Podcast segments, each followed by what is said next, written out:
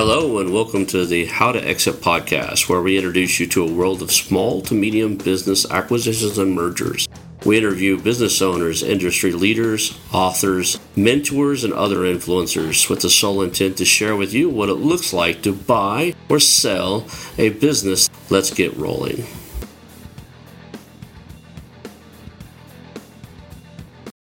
And now, a moment for our sponsors. I want to highly recommend you get Acquisition Aficionado magazine. Every month, Acquisition Aficionado magazine brings you tactics for business buying and selling you won't find anywhere else. Learn firsthand from industry leaders who share their success stories, featuring in depth interviews and stories from leading figures in the business acquisition industry this multi platform mobile magazine speaks to acquisition entrepreneurs wherever they are in the journey. And I want you to visit acquisitionaficionado.com today. Hello and welcome to the How to Exit podcast. Today I'm here with Carlos Rodriguez Laconi. He is an international entrepreneur with his first exit behind him, and I'm looking forward to hearing your story today. Thank you for being on the show, Carlos. Hi, thank you for having me. Pleasure to be here. So I always like to tell people where people are coming from. Everybody on the show knows I'm sitting in the redwood forest in Northern California. Where are you located right now? Right now, I'm in Salta, in the north of Argentina, like around thousand miles from from Buenos Aires. So, yeah, really far. I, I live in Boston, like wanting to escape from the winter, and came down here and now here is freezing it's like 50 so the cold weather followed you down there so let's talk about your story you grew up in argentina and um, let's just go. I always joke around like you were born and then you ended up on a show about mergers and acquisitions. How did you end up here? Could you give us your origin story? Tell us about you. So, right out after college, I started a company with a business partner. And where I am from is in north of Argentina. The agriculture is the most dynamic sector, and that's where basically the money is. And like we just wanted to create a company and do stuff like this. So we started producing soybean, corn, and stuff like that, commodities, and selling. And we were leasing farms from from like uh, farmers. But in, in here, there are more like business people that own the piece of land, but like the, they don't grow it. So we set up a team that was leasing these farms, and then the company was doing well. Then we started following the trend of natural food and organic food. We started producing chia seeds, and that has been our main product that company is one of the main growers of that product. We started processing that and then exporting to Europe, mainly Netherlands, the UK, Italy, and then we opened up the US markets in East Coast, West Coast, and you know, chia seeds were a big thing. And then we started growing other stuff, also organic certified, like beans and mung beans and and citrus and stuff like that. But everything was going well. This was in 09 when I started the company. And I always wanted to go to the US to do my MBA. And then my plan was just to go to Boston, do my MBA, and come back to the business and continue growing it. And for that, uh, one of my roommates in Boston was from Mexico and he wanted to do a search fund. So immediately when I arrived, he started talking about that. I said, Oh, this, I, I had no idea about the concept. So I thought, Oh, this sounds really cool. Tell me more about that. After that, I decided to do my concentration in entrepreneurship through acquisition. Babson College had that program and was one of the few schools that had it. So I ended up doing M&A for entrepreneurs, buying a small business, searching a small business, and a bunch of other classes related to that. And then I did my internship in Search Fund Accelerator, one of the first cohorts doing that. And after the MBA, I was still obsessed with the concept. I said, okay, I want to do something with this. I wanted to raise a fund I tried, but I didn't have my visa at that point. I was on like the one year OPT that after you study in the US they give you. So mm-hmm. talk to all the, not all, but like investors of traditional invest uh, search funds, and they wanted me to do the search in Argentina. And uh, by training, I'm an economist, so I knew all the issues of the country, and my projection was that all the country is collapsing on sinking and that's still happening today. Eight years after that, we are in a trend like last 80 years, the country has been going down. So the search fund model is for like stable scenarios and like a, bunch of other assumptions that Argentina didn't have. I, I said, no, I, I, I, don't see a future going down to Argentina and acquiring a company. talked to a, a, few private equities in the area. They told me, no, you're right. I mean, we are struggling here buying companies and everything. So then my search fund thing and ETA was like out because I, I basically couldn't. So I decided to open a subsidiary in the US of our Argentinian company and started importing our products, selling in the East Coast, in the West Coast. Then we partnered with the main organic ingredients buyers. Most mm-hmm. of them are industrials. And then with them, we developed uh, supply chains for cane sugar, citrus, and other products, yeah. and also grew the business for the European side. And then at that point, I'm living in South Carolina. It's like the 2020, and ETA was going to me. And I received a LinkedIn message from someone saying, Hey, do you want to be manage my dad's company and be the general manager, CEO of this company? And I said, like, first it was all written like on the ETA lingo. So I said, Oh, this looks cool. And then, so I had a call with the guy, super cool guy, and explained me the whole situation. Basically, was a company, a Boston-based company, Boston Tree Preservation, founded in 1977 his dad had, was an, is an arborist and he started this company and developed a bunch of basically he developed the concept of organic plant healthcare at that point i didn't know anything about like landscaping or plant healthcare or stuff like that but I started talking with these guys and i said i don't want to manage a business that i'm not looking for a job or like I'm, I'm on another thing i really like ETA. and then talked to the whole family the founder and his son that was in the board of the company and i proposed this do a deal based in search fund terms and mm-hmm. put together the company, grow it, and sell it. And that to me was really exciting. And that I was like 100% in. And they agreed. And basically, that was in 2020. I joined Boston Tree Preservation. And when I saw the company, immediately caught my attention how great everything was. And that was in, in this process of joining the company. Like the company had like multiple thousands of accounts, so really low customer concentration. It had recurrent revenue, like about 80 to 90 percent, uh, with customers that have been with the company since like, like 90 or like 1980 something. Mm-hmm. So, company operates in a very wealthy area, the north shore of Boston, mm-hmm. and that's uh, Winchester, Arlington, Belmont, and all this area. So, like very wealthy clients and very progressive people that uh, they really buy the value proposition of the business that is organic products for your trees.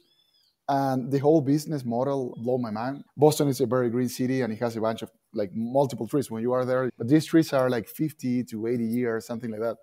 And they represent a huge value of your property. They cannot die. I mean, if they die, then you have to wait like 50 years, 20 years, 30 years or so to have a nice tree there. So basically, what the company does is like all proactive treatments to keep the trees alive. And a tree that usually will live like 50 years can live 80 or 90. And it's right. great to have those beautiful trees. And the company had, does everything organic, so fertilization, composting that is done in house. And then it has three programs like for like different trees, insect control, and all these products have some level of IP. They are uh, formulated in house, and the company sells the product. So when I thought of this is landscaping, it's nothing to do with that. They just go in the tracks, spray the products and then continue. And when you're in landscaping, tree removal business or stuff like that, you cut your tree and that's it. You charge like a couple of grand to the house owner. And that's not recurrent. It, it has a lot of capex, liabilities, like a bunch of things. This company, this is like super lean business model. Another thing that caught my attention was that everything was in paper.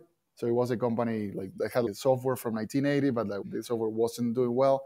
And then everything was in paper. And the best thing of the business two thirds of the revenue came uh, as prepaid.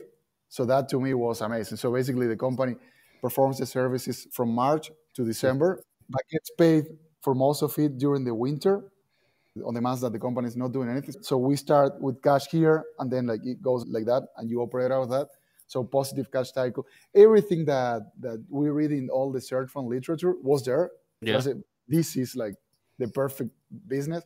Another thing was that what I suggest, like to searchers sometimes, and it's like when you see a business, try to see how the business owner lives because basically you are taking over his, his position and you'll have like kind of his life. So when I met the owner of Boston Tree Preservation, was like an amazing guy, like serial entrepreneur, mm-hmm. have done like multiple businesses, and then went to his house. He has like a beautiful farm, mm-hmm. got in the water, and amazing cars, motorcycles. Like all yeah. his kids are like like really good people, well educated. So basically, what I was trying to do in my mind was like, this business can support all that stuff. It's great because when you ask like a small business like that, what is the EBITDA of the business?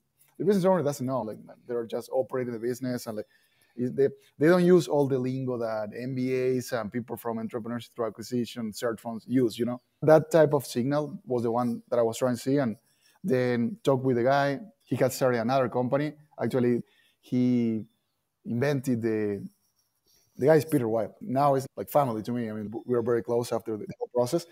But uh, he invented the injections for trees, and it was part of the program of the mm-hmm. company back in the late 1990s. Then mm-hmm. he patented that, put his money, raised money from VCs and investors, and created like an amazing business that manufactures the injections and then they sell all the whatever. It's kind of like the Gillette uh, business model that you have like the shaver and you sell all the stuff.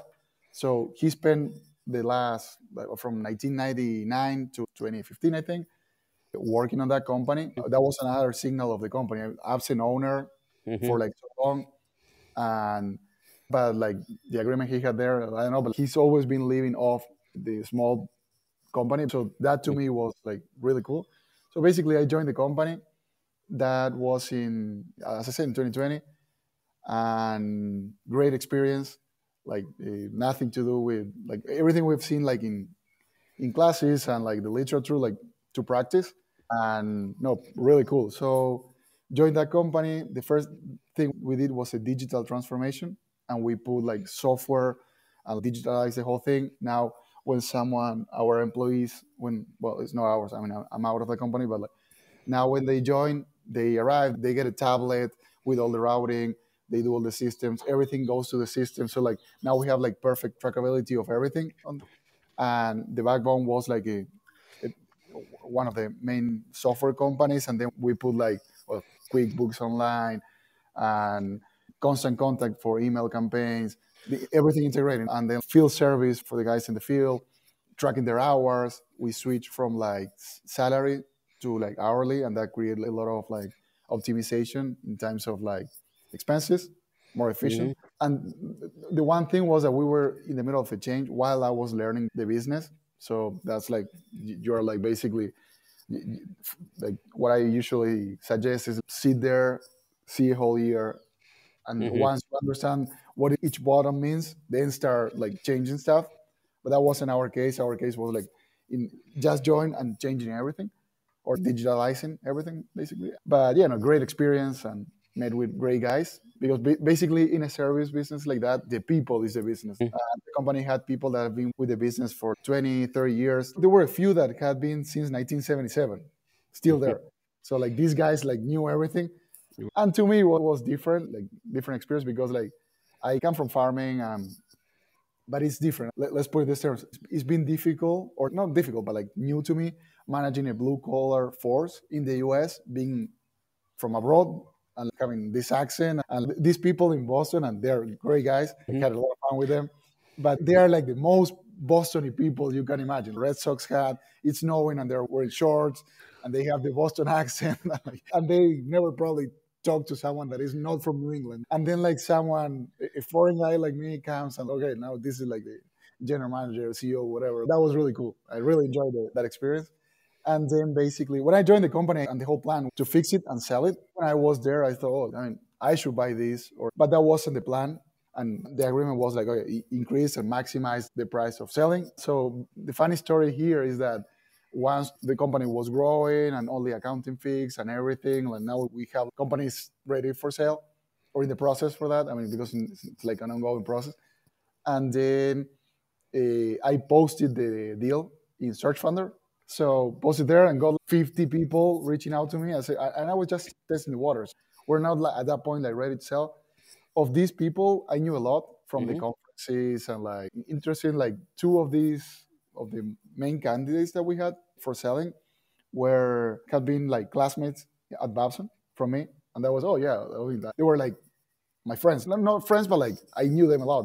So sign LOI with one of them, went uh, through the process, and at that point, I'm a seller. I'm just trying to put like the maximum price and whatever, and like trying to negotiate. I thought mm-hmm. that the dynamic was going to be like negotiating and like reaching a price. I put, I know, six times EBITDA, something like that, like really high, or like when they will low, lower, like, mm-hmm. and then the guy couldn't get financing or and investors and everything. It took us three months of due diligence, and then I mean, that deal went down.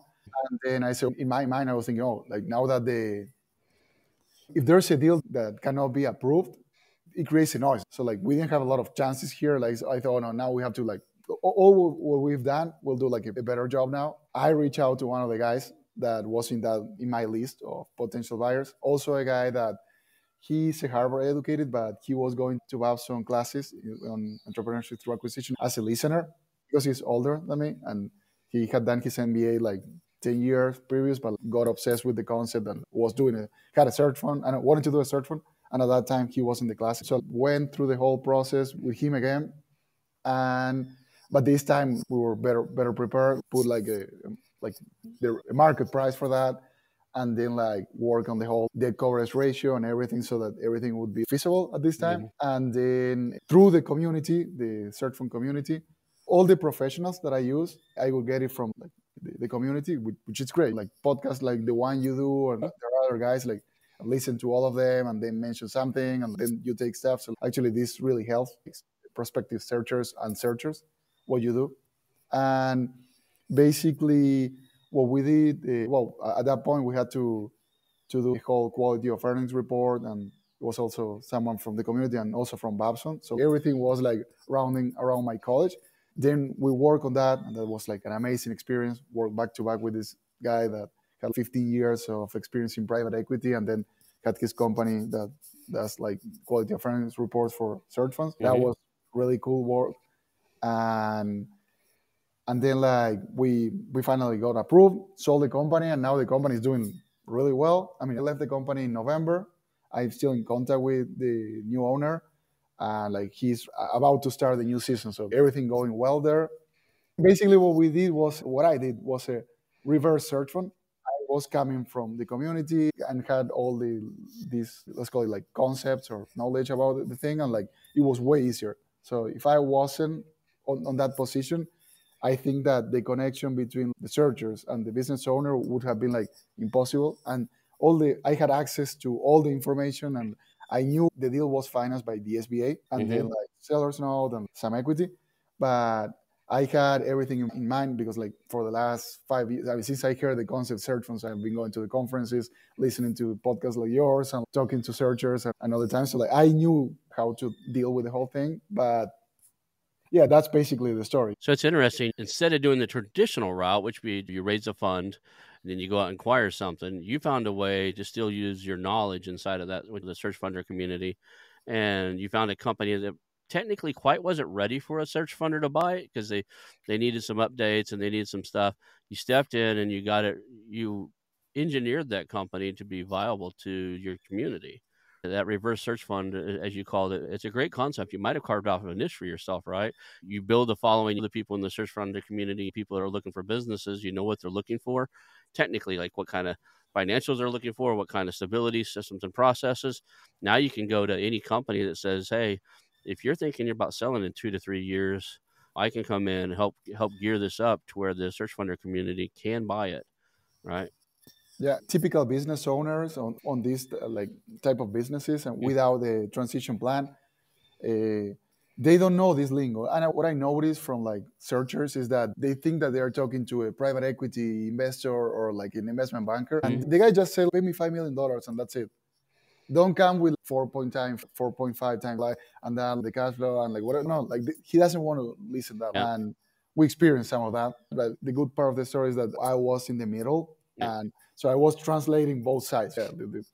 But yeah, no, you're totally right. And that's potentially a, a path of like yeah. going joining companies and yeah. So if you look at what happens the most of the time is you're either your investment banker if it's a deal over 10 million or your broker if it's a deal under 10 million the business owner gets educated in this process by an advisory of some sort.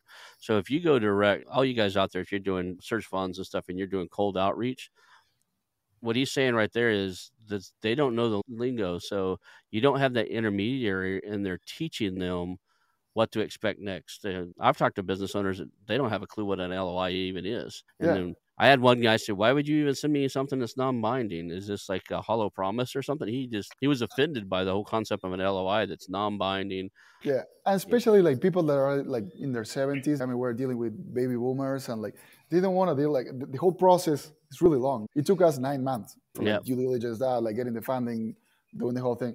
At that point, like the level of uncertainty, and I had that level too. Like say, oh, mm-hmm. oh, is this happening or not? Like, but I can imagine someone that doesn't know the what we are going through. Mm-hmm. Obviously, like you can explain, but in their mind, someone is coming with cash and saying, "Okay, here you have it," or we'll just do a set like earn out or something like that, like for a yeah. part. And but that's what they are used to, not like this whole thing that. Well, yeah, they don't understand. They don't get it. Like one of the guys, like he'd had two businesses. He was trying to sell me the smaller of the two. He'd already sold the bigger of the two, but he sold it to a competitor that basically reached out and said, I'll buy this thing and gave him a price. And it closed fast. I said, if it closed that fast, your price was probably too low. They probably would have paid more. But anyway, because they didn't do much due diligence, they just snapped him up. And then so he starts talking to me and he's like, look, but at some point, oh, I, was walking through the process we needed to go through, like what due diligence does it look like. He goes, I, I paid more for my house in Florida than I'm selling you this business for, and I just wired them money, and we did the closing online. So if you want it, you want it. If you don't, you don't. Just tell me this. He goes, I want X number of money for it. I'll give you my balance sheet. I'll give you my income statement stuff, but I'm not doing all this other stuff. And I was like, we had to explain to him that's the process. And because he had another experience of selling something fast, he's like, now I just sold my other one for $27 million or whatever. It was in the high 27, 30, somewhere between 27 and 30 million dollars. And he goes, they didn't do all this stuff. And I was like, they probably would have paid you double for that. And I think that, so like really small deals, yeah. like the mom and pop shop, that's like you do it in a napkin, no? You go sit there, whatever, payment. Yeah. Once you get through like between, I don't know, maybe two to three million to like five, those deals are like really complex because if you're going to be using, or the buyer is going to be using SBA loans, I mean, that's federal money. So like they need, everything needs to be audited and perfect. And then like a deal like that takes a lot of complexity. Mm-hmm. And it's probably more difficult than if you buy a company that is 10 or 15 million dollars, the accounting is there better. And, and then like you obviously go to a large company and they have like perfect systems.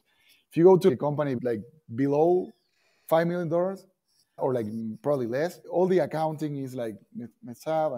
Usually the expenses from like the, the small business is the owner and everything mm. is mixed. So like it creates a lot of difficulty on that matter. And yeah, yeah.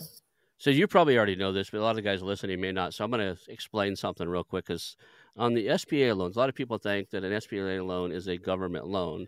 It's not. It's a government insured loan. So the government will insure, I think it's 70 or 75% of that loan balance.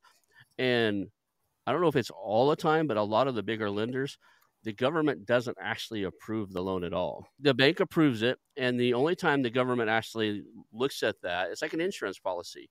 If the loan defaults, the government will audit the loan that the bank made before they give them their 70%. And if it fet, met all the criteria, then they get it's insured and stuff. It's kind of like you get in a car wreck. You pay for an insurance. They don't come inspect your car and take a bunch of photos and stuff. You buy a car. Most of the time, they just you, you give them serial numbers, you give them everything or whatever, and then nothing's ever said until you get in a car wreck. And then the car wreck, like I go, who's at fault? What condition was the car in? They start trying to back out of it. They start looking for reasons why they shouldn't have to pay. And that's the same way that these bank loans are. So the bankers have to be really cautious and make sure they follow all the federal guidelines. And a lot of times, what happens is they'll actually lay on top of all the federal guidelines a lot of their own. So if one SBA lender tells you no, and they tell you, well, I can't do that, it's against the SBA guidelines, you need to know enough to, about the SBA guidelines to know is that true, or is it in some guideline that bank layered on top of the SBA guidelines? And it's very often the case where it's the it's a secondary. And a lot of people also don't know that a lot of the SBA lenders out there, the banks that loan money that's insured by the small business or the SBA loans, they have specialties. And they'll, they'll tell you, we'll loan to anything. But you say, okay, what was your last 10 loans to? And they'll say, like in Oklahoma or something where it's very common, they'll probably say medical supplies, medical research, automotive, that type of stuff. But you say, I'm a tech software company, and they've never, most of those banks have never, there's not very many of them around, so those banks have never done an SBA loan to it. You're less likely to make it through their board approval. So if you get told by one, I know of about three or four search funders that went through six banks before yeah, one of them said on the same deal before one of them said yes. I know quite a few that go to two or three before they get that yes. The first lender says no, and they like they realize that it wasn't because of a federal guideline or anything. It's just that bank said no, so they go to the next one and they get it done. Yeah, but now there's like banks that have a special like uh, ETA or search fund area, and they know the whole thing. If you go to any bank that has like the SBA loan seven series A or I don't yep. remember the name, they're going to talk about that, but they don't really they don't really know about the model. They'll ask stupid questions and like they have nothing to do with the thing. But now, like the main, the, the ones that are in all the conferences mm-hmm. sponsoring, they know perfectly what they're talking about, and they're they've done so many deals that it's easy I'll give a free. I'll give a free plug here. I like Live Oak. I've interviewed two other people so far. They're really good about getting it done. That's what they specialize in. So anybody out there looking for some something like that, reach out to those guys or reach out to me, and I'll give you some. I got a couple people over there that I've worked with. I've had them on the show. Not all of them are equal. I'll just tell you that. There's a few, especially like local and regional banks, they will do the SBA loan backs, but uh, they're not specialized in it. They don't know your lingo. It's just something they they do. If you've got something that's really powerful in the community, meaning it's like a main job provider for the community. Say you're employing 30 or 40 employees in a small town, then the local regional banks that do SBA loans are probably your best bet because they want to keep those jobs there and they've got community ties there to do so. But if you're looking at a software company in the middle of a, a rural area like Tulsa, yeah. Oklahoma or something, you probably ought to reach out to some of the, guys on the national level yeah. that specialize. We offer that. So, like the account that we had running mm-hmm. the business was a small local bank where the company is located and so obviously they've been they knew all the financials the numbers how stable it was or like growing. They've been like giving small loans for like tracks or stuff like that for multiple years. So in our mind we thought ah, maybe they know the business so it's probably easier for them to issue an sba loan. So we introduced the potential buyer to the bank and now it was like like zero connection. They don't understand the thing. And then mm-hmm. like they went there because we suggested but then they went to the banks that you mentioned, and that, that was like a completely different story. They know what they're doing. They've done this multiple times. They know all the lingo and everything, and it's like they follow a script for the process. And that's that was great. Yeah. There's a lot of guys out there. They've done dozens and dozens of these. They've looked over thousands and they've completed dozens of them and dozens of them. So a lot of times it's just picking the right banker. I think it's one of the gurus out there is like I think it's Dan Pena said on one of his videos, he said, uh, if you don't get money to do a deal, you just didn't ask enough people. There's always somebody that'll believe in your idea and has more money than you, and it's just not that bright and they'll give it to you.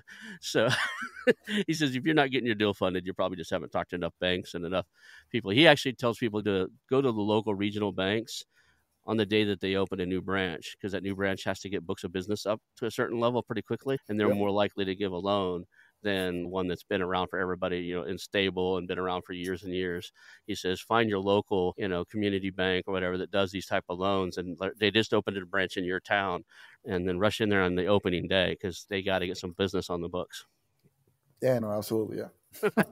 so there's creative ways to get it done. So tell us about kind of where you at now. What are you doing next? I see that you're back in your hometown, but what's the game plan, man? I'm still living in Boston. That's where mm-hmm. I'm based, and mm-hmm. my idea now is to so originally, I talked to my business partner, and the idea was okay, like fit, complete your exit and then come back to the business. And I wanted to take like some time off, but now I just want to do like another search, and I really like that, and I really enjoy the adrenaline of like when you are closing a deal. That like, I really liked it. So yeah, I'll be doing another search soon.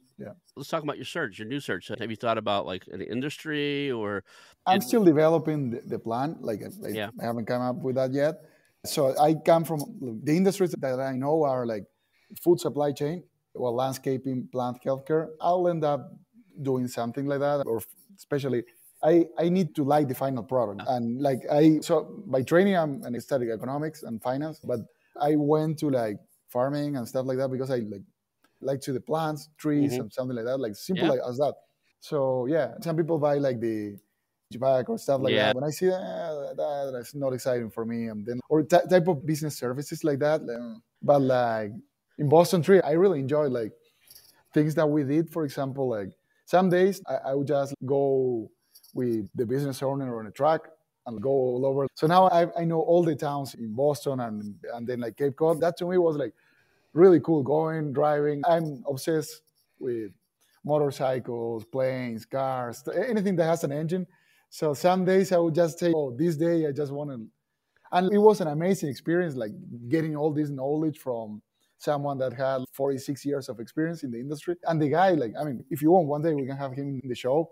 Like, typical, like, great American baby boomer. And to me, I don't come from that culture, but like, I really was trying to learn from that. Like, that generation, like, baby boomers are a great generation. And, you know, lear- learned a lot from the guys. It's like, now, uh, uh when we were working, he's the owner of the company and I'm managing his business. Like, we, we cannot be friends. Now we're friends. After we sold the business, I spent Thanksgiving his house. And I think like the point of my story is like I'm coming from the opposite side of the world, coming to Boston.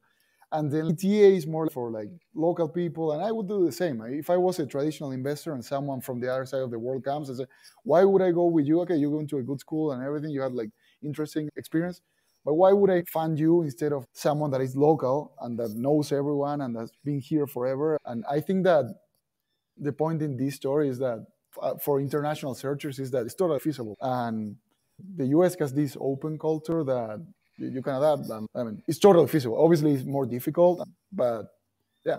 And my path wasn't the traditional path. I had to set up my own company in the US, got my green card. But when I was doing that, I knew I was going to be back to ETA. So like I said, okay, I'll put it off for a little bit because I only have one year of visa. But right. then uh, I knew that oh, when I have it, I'll just try to do it again. And in, instead of me going and doing the whole thing, everything came to me.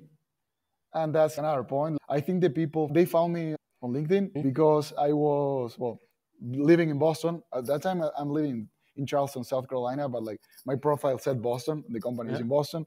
So it said Boston, then the MBA, agriculture. They thought so. This is like arborist and mm-hmm. landscaping, but they thought they thought I was a farmer. I'm more like finance and numbers, like not a farmer, but I used to manage a farming business. I come from a family of farmers, but in their mind, and, and then I also like little signals, like I did my internship in Search Fund Accelerator, and they saw that and said, oh, this guy knows about like small businesses, transition, and eventually they wanted to grow the company for 10 or 15 years. That's what like they had in mind and sell it. But I said no, and I just wanted to do it fast. Like I was more excited of the whole process than operating a plant healthcare business, it's okay, but like I'm more obsessed with the, doing the whole process, like uh, starting a company or joining a company, growing it, selling it. That was it, and the sale was like, like so, I, so much of that. I'm interested in the like what they were doing just because I one of the businesses I own is a pest control company in Oklahoma, mm-hmm. and with the simple, I don't think any of my techs have the I think we have to get a fertilization designator. Like we got to go take another test in order to spray fertilization. Actually, I think we do have it because we mix some stuff with the with the grass stuff. I think two of my guys do because they on the side they own lawn businesses too. Anyway, I just have to look at all the. You got all these designators of things you can. I know the ones we don't have, right? I can't do crop dusting. I don't have the that, and I don't do anything that's aerosol. Like you have to put the gas mask on and do fumigation. Yeah. I don't have. That was the whole thing from Boston Tree. Yeah. It's the only company doing organics, or some some companies do it, but like Boston, like their thing, we are 100% organic. Everything is organic. No, no other problems at that. Yeah. But it's a different type of customer. If you want, there's some sort of trade-off in landscaping. Do you want to have like your lawn? Looking like a golf course. When you see that beautiful, but for that you have to put like synthetic fertilizers and like chemicals and everything. And then the organic doesn't look like that, but yeah. But nowadays, like everyone wants, you don't want your dog eating like chemicals or something. Yeah. And the thing with that is, if you want to have that type of of lawn in your landscape or like your backyard, that uh, affects the trees long term because you're like spraying chemicals and putting fertilizers, fertilizers to make the tree grow and then they make them like more susceptible for, for, insects and you have to like start putting more chemicals so basically there's a trade-off like what do you want to have a nice lawn care or trees and i see that people now love trees that part of the business i really like the margins are better and more sophisticated but yeah so like we we had to at some point we had to educate the customers of what we were doing. It's interesting. You're talking about those trees living 80 or 90 years. The trees in my front yard over here, they live 2,500 years. Wow. These redwoods, oh, yeah, yeah, they're the oldest living tree. There's actually one tree out there that's the largest landmass tree there is. I forgot what here in the United States, I believe it's a forest, but it all has the same root structure. So they consider it one tree because all of them share the, the same root structure. Anyway, these are the tallest, but not the, that would be considered the biggest tree because it covers so much land area. But these are the tallest. They get 250 to 300 feet tall, right. and they live 2,500 to 3,000 years. That's incredible. Yeah, learned yeah. a lot about trees. So I, I was with basically a guy that created the or disrupted the industry and had so many ideas. So like I'm not technical on trees yeah. or even in agriculture. I've mm-hmm. always been like the on, on selling stuff or like exporting or like operations on, on how to send like the contractors to the farms and obviously the finance and all that stuff. But no, really enjoyed that. I was actually living in, in Boston, so mm-hmm. like everything that the guy used to say, I would sit there yeah, I have real estate in Oklahoma, and I've had to pay some guys to take trees down and stuff. And I would watch them, like they just climb them there, like they just put these spikes on their shoes and they a rope thing and they scuttle up the tree. So I pulled over one day here because I was like, I'd seen some guys getting out chainsaws to do it with a tree here. I'm like, are they really going to scuttle up a 300 foot tree to cut those limbs off up there? I'm like, I'm curious, right? I just pull over the side, and I have time. I have my own thing, so I pull over the side of the road and I'm like waiting and waiting. I probably watching something on my tablet. I was waiting. I'm gonna see what these guys are. How, how are they gonna deal with this tree? And they show up with this bucket truck that looks like a yeah, crane, and that thing took them way up there. And then they did their thing from a bucket truck because like they didn't scuttle up the 300 foot tree. They actually had heavy equipment they brought in to do it. But I was curious. You know, they're getting out with chainsaws and cleaning them up and stuff. Like they're gonna do something in these trees over here. How are they gonna do that? I just wanted to see a guy climb a 300 foot tree because this was an old growth redwood that they were gonna mess with. But uh, yeah, it's interesting. I love the businesses are so diverse. Like you were dealing with organic products, taking the health of trees in middle to upper class or upper class neighborhoods. I just talked to a guy yesterday, and you're talking about the food industry. And I halfway through the show, I was like, "Well, what kind of manufacturing company did you buy?" And they're like, "Well, we produce shrimp sorters." I was like, "What?" I guess there's a giant piece of machine that costs like a quarter of a million dollars that you dump thousands of pounds of shrimp through, and it sorts out the sizes. So the medium go in one vertical, you know, small, medium, large, or whatever. You can adjust it, but there's a machine that actually sorts shrimp. And he bought a company that manufactures that out of Texas. The sorting machine. They design or build and, and have for, I want to say 60, 70 years. The company was old.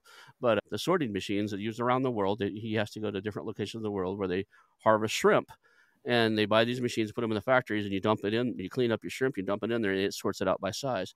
And I would have never thought. So many businesses like that, and like the shrimp industry is huge. Like all over the world, they eat that, and like they, they need to do that stuff. So yeah, if you ask me like three years ago, what is plant healthcare? I'm like, no idea. So I live in a house full of trees. Never mm-hmm. done anything to the trees, but yeah, because we live in a like ne- next to the mountains and like, never yeah. apply anything. Not even water. I mean, it rains. But like when you live in a suburban area with the construction and everything, the soil. So at the end of the day, it's all about the health of, the soil, how mm-hmm. healthy it is.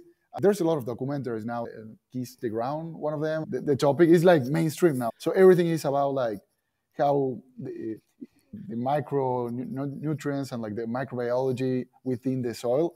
So yeah concepts that um, I had no idea. I mean, we're used to like other stuff, but it's so interesting. And to me, it's like people are willing to pay like I don't know, like a thousand dollars per year to keep their trees alive in places like that. So that's recurrent. They want to have it. And amazing business. And another thing, our business was 95% or the majority residential. So it was like residential, plant healthcare. So very niche, organic.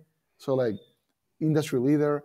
And it's so cool how you go to like places like that and you see people that have developed the small businesses like that and so mm-hmm. interesting and so creative. Out of curiosity, when I see something new, I love to learn like you do. I like to learn new things. My son was asking me about these trees. He's like, man, to hold that tree up, the roots have to be a mile deep, right? So we did the research, and they're not. They're actually, the redwood trees, the roots are less than 15, 15 feet deep. I think like six or eight feet. They're mm. really wide, and they intertwine between the other. So you rarely see a redwood tree by itself because the way they stay up and keep the wind from blowing them over is their roots are all intertwined out and they hold each other up. And they've done studies where they, if you like, you put two trees beside each other and they put like a chemical on one of them and it, it was hurting the tree, the other tree would give it nutrients to help heal it. like the trees know each other are in danger and they help each other because they're counting on each other for survival. And it's just incredible, like the things that we didn't know 20 years about forest and nature and stuff and what exists now, right?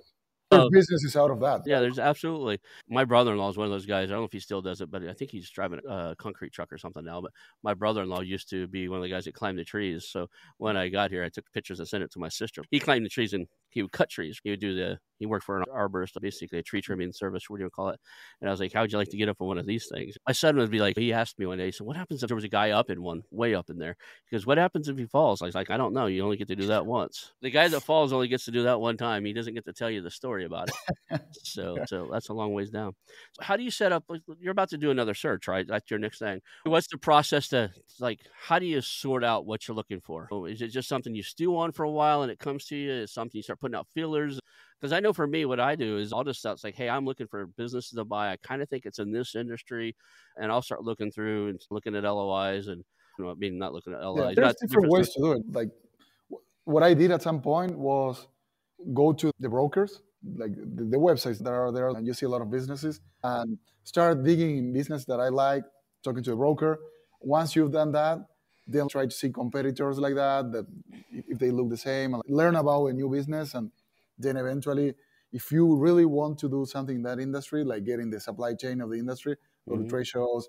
If you're talking about like landscaping, go to places that they supply stuff for that, and these people will know. Oh, there's a guy that is 70, probably yep. selling or like stuff like that. That's what I do. In my case, like as I say, I like to see the final product. In this case, our services, so taking care of some of a tree in the case of a tree. But yeah, like I would try to do something in, in an industry that I know, and yeah. because the asymmetry of information is so big on the negotiation with a business owner that at least I want to be to know like sixty percent if you know the industry. But if I get into an industry that I know nothing, like I'll get to know thirty percent, forty percent, then you're negotiating with someone. So that was also the asymmetry of information was something also we consider when selling, and I was considering that the owner he did not want to sell this to a strategic buyer because he wanted to keep his crew and these people are like his family. And all this stuff that you read on entrepreneurship through acquisition is actually true.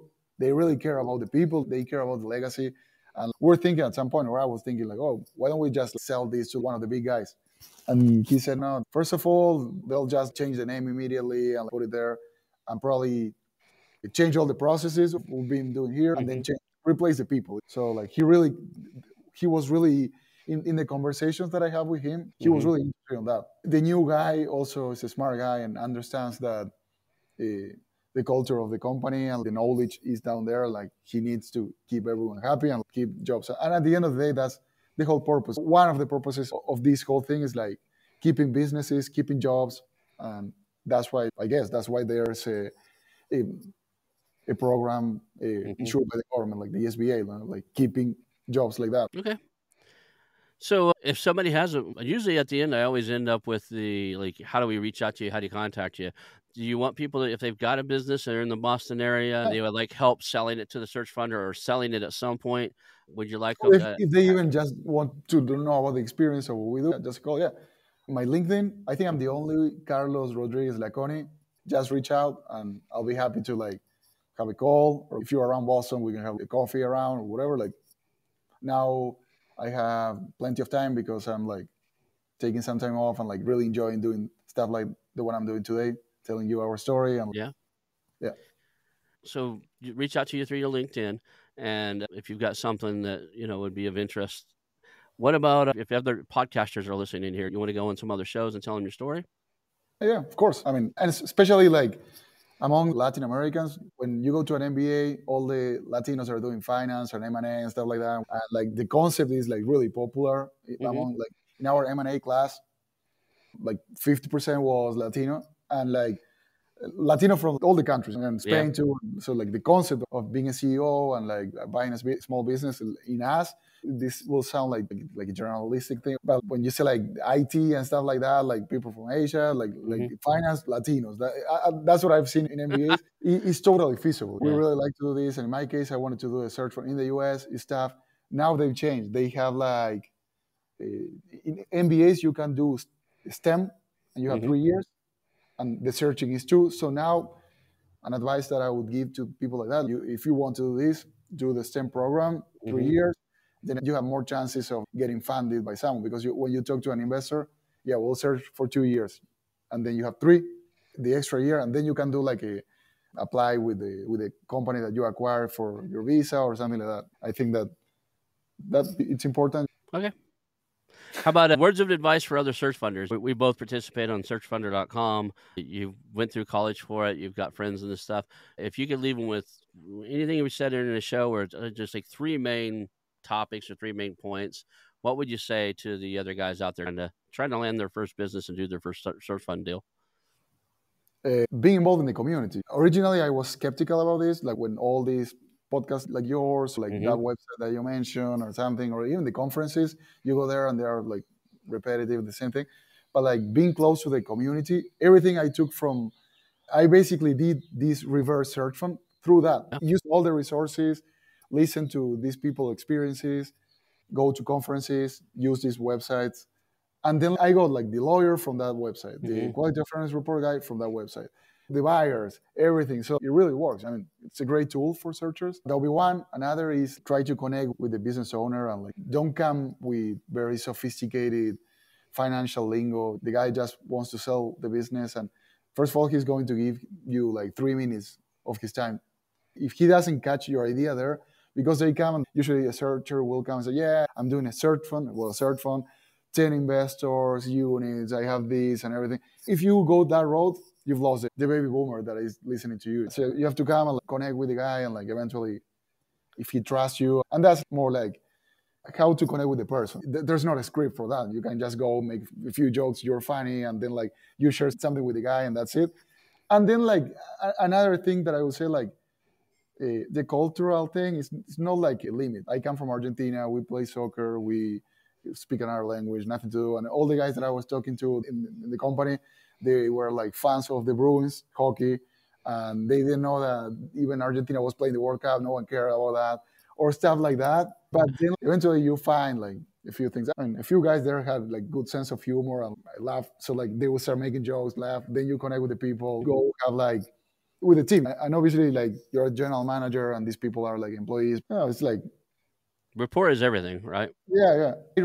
Another thing that I noticed is like all these people were like super smart, and they probably didn't have the opportunities you and I had, but they were like like super smart people and like, hardworking, and yeah, that's what makes a great company. And like they uh, kind of auto selects mm-hmm. because uh, we hire young kids with college degrees and that they had a passion for like soil and nature, but it was all like not real. And then like they will join here, they will lazy, and then the crew of people that have been with the company forever, they will like just say these guys, and they will reject this kid. So that to me, because business school they talk a lot about culture. That was mm-hmm. something, oh, especially in a small business like that. I mean, you can even mm-hmm. see that. Know, Awesome.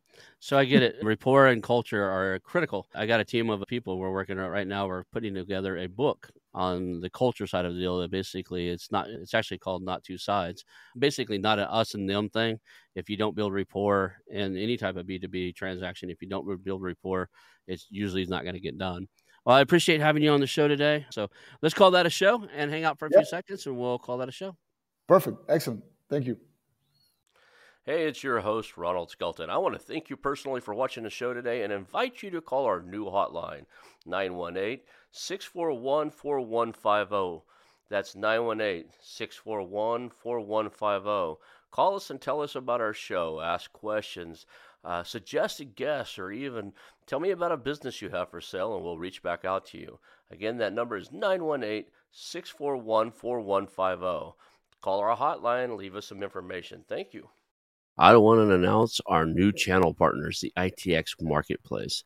Since 1998, ITX has created 5 billion in value by selling more than 225 IT businesses in 20 countries. ITX works exclusively with IT-enabled businesses generating between 5 million and 30 million who are ready to be sold and M&A decision makers who are ready to buy. For over 25 years, ITX has developed industry knowledge that helps determine whether a seller is a good fit for their buyers before making the match. ITX Mergers and Acquisition Marketplace we have partnered with has a proprietary database of 50,000 plus global buyers seeking IT service firms, managed service providers, Microsoft service providers, software as a service platforms, and channel partners with Microsoft, Oracle, ServiceNow, and, self, and, and the Salesforce space. If you have an IT enabled business you're ready to sell, I want you to visit the itexchangenet.com slash marketplace how to exit. That link will be in the show notes. Visit them now.